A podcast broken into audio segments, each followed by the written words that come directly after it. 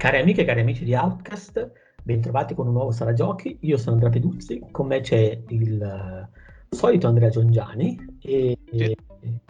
che è appassionato diciamo di uh, sparatutto, giochi di ruolo, comunque si, e anche strategici, si becca diciamo questa fetta diciamo così di giochi e questa volta ci parla di uh, Wasteland 3 che è uscito se non sbaglio lo scorso 28 agosto, quindi è ancora proprio, proprio abbastanza fresco.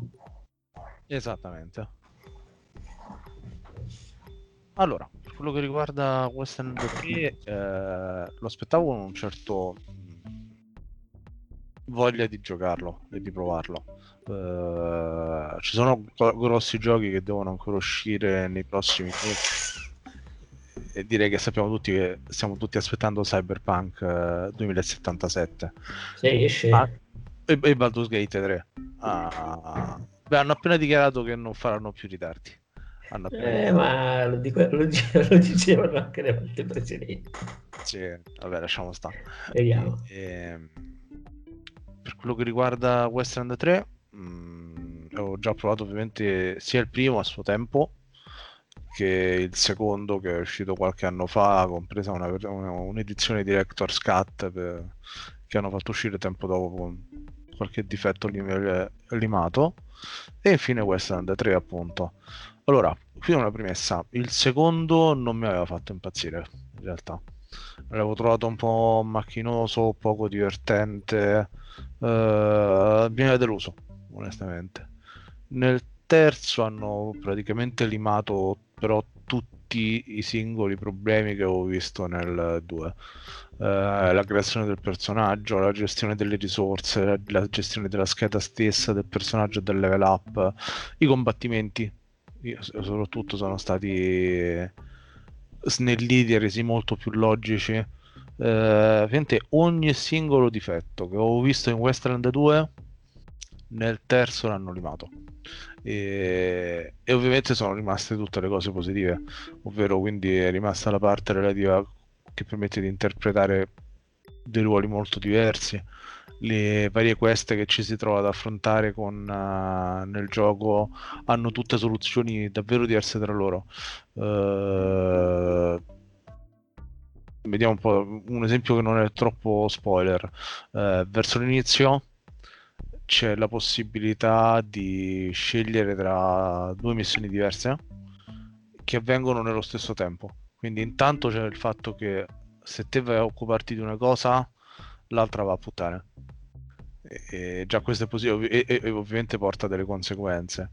Poi una volta che te vai lì a, ad occuparti de, di quella che te scegli, e io nello specifico sono andato ad aiutare de, una fattoria assediata da banditi, fondamentalmente, mettiamola così. Anche lì la gestione di come risolvere il problema, la crisi, eh, non era lineare cioè, potevo volendo tirare fuori le armi e sparare a tutti, ma potevo anche occuparmi di altro. E poi è pieno di tante piccole finezze, ad esempio le, la reputazione che si ha nel gioco con le varie fazioni è molto fluida e ha un effetto anche abbastanza grande eh, nel modo in cui viene gestito e trattato il tuo gruppo di personaggi eh, all'interno del gioco. Eh, faccio un esempio molto, molto semplice. Eh, in, un, in, una fase del gioco piuttosto avanzata, ero all'interno di un, una zona sicura gestita da mercenari. Sto parlando in maniera un po' vaga perché non voglio fare spoiler, ovviamente. Sì, sì, no, ma voglio... tranquillo. Cioè, in realtà a me potresti pure farli, ma... Eh, vabbè, no, però magari... esatto. E ovviamente devo intrufolarmi in questa zona che era gestita da mercenari al soldo di un personaggio del gioco e avevo una certa fama nel mondo a quel punto, risolvendo missioni, eh, creando una certa nomea di persone che se mi fai girare le scatole non esci io dalla, dalla, dalla situazione, era più o meno quella la reputazione che mi ero fatto. E in un paio di occasioni all'interno di quella missione per dire eh, ho detto cavolo sono i ranger del deserto battiamocela nel senso il nemico che mi avrebbe potuto affrontare in altre situazioni eh, aveva semplicemente saputo qual era la mia fama e ha reagito di conseguenza mi sono evitato due combattimenti che altrimenti avrei dovuto affrontare.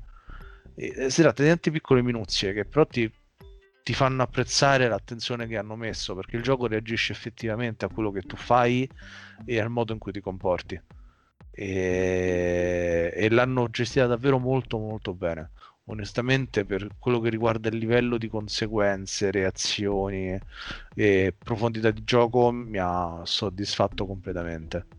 Uh, dialoghi anche sono molto positivi, sono ben scritti, sono relativamente divertenti. Uh, sul lato divertimento vorrei anche fare una specifica. Come il secondo uh, non è un gioco totalmente serio. Non si deve pensare a qualche, che sia un gioco demenziale, non è un gioco demenziale, anzi affronta pure tematiche abbastanza serie, però ci sono del, dei personaggi o delle situazioni che sono un po' fuori dalle righe, e più di quanto avviene in un Fallout, tengo a specificarlo, perché anche, anche Fallout ha i suoi lati un po' bizzarri, qui di più. Uh, può piacere, può non piacere.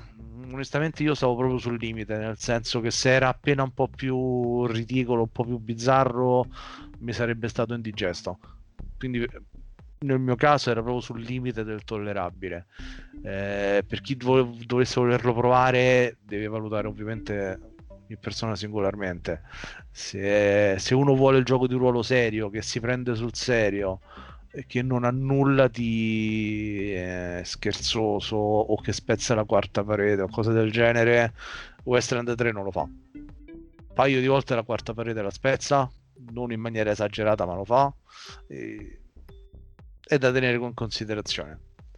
Uh, un'altra cosa che ho, ho, visto che non mi è piaciuta particolarmente, eh, e non è uno spoiler, è, proprio, è una caratteristica che purtroppo è condivisa da molti giochi di ruolo, purtroppo, è che nella parte finale i combattimenti diventano molto più preponderanti.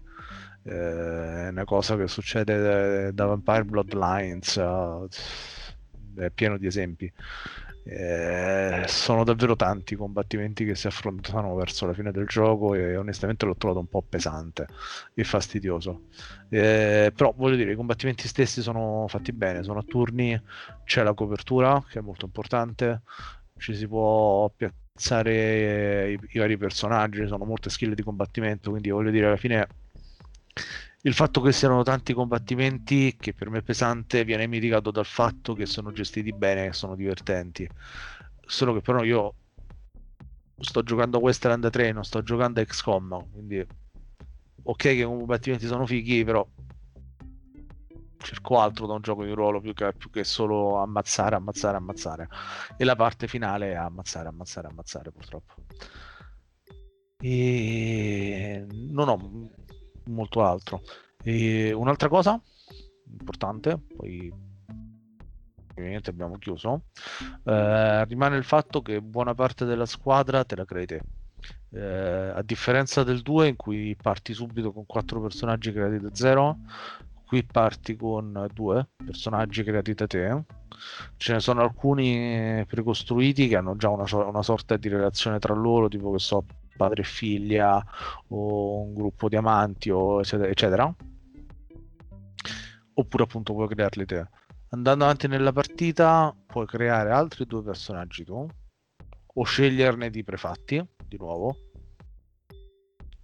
E infine soltanto due slot sono dedicati a um, personaggi creati dal gioco che hanno una personalità, e degli obiettivi e altro e anche qui avrei preferito un bilanciamento diverso onestamente.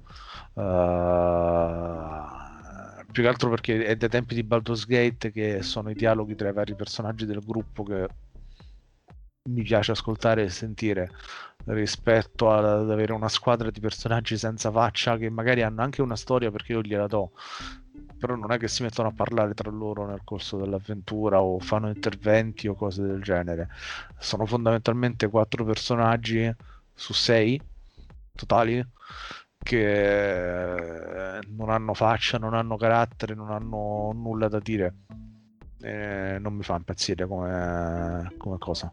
Poi posso immaginarmi tutte le relazioni interne che voglio però mi sarebbe piaciuto avere il mio personaggio che ci metto io quello che pensa e fa e magari gli altri cinque che sono gestiti con uh, un loro carattere, una loro personalità. E detto questo, però, mh, mm, cioè non vorrei dare l'idea sbagliata nel sottolineare questi che per me sono difetti. A me, onestamente, è piaciuto davvero moltissimo.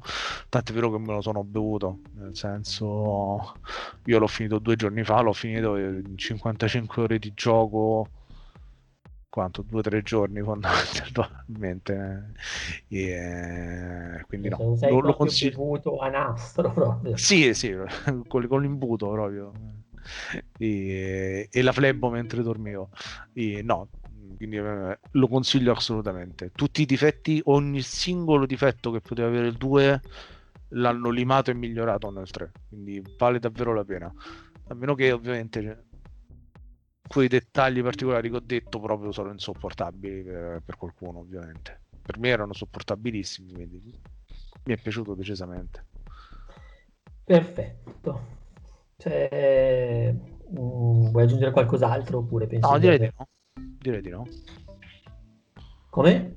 no direi di no Perfetto, allora direi che possiamo chiudere con Wasteland 3. Grazie mille Andrea per la disamina e grazie a tutti che siete stati ad ascoltarci, anzi ad ascoltarlo perché in realtà io ne so poco di Wasteland 3. Alla ciao, prossima, ciao.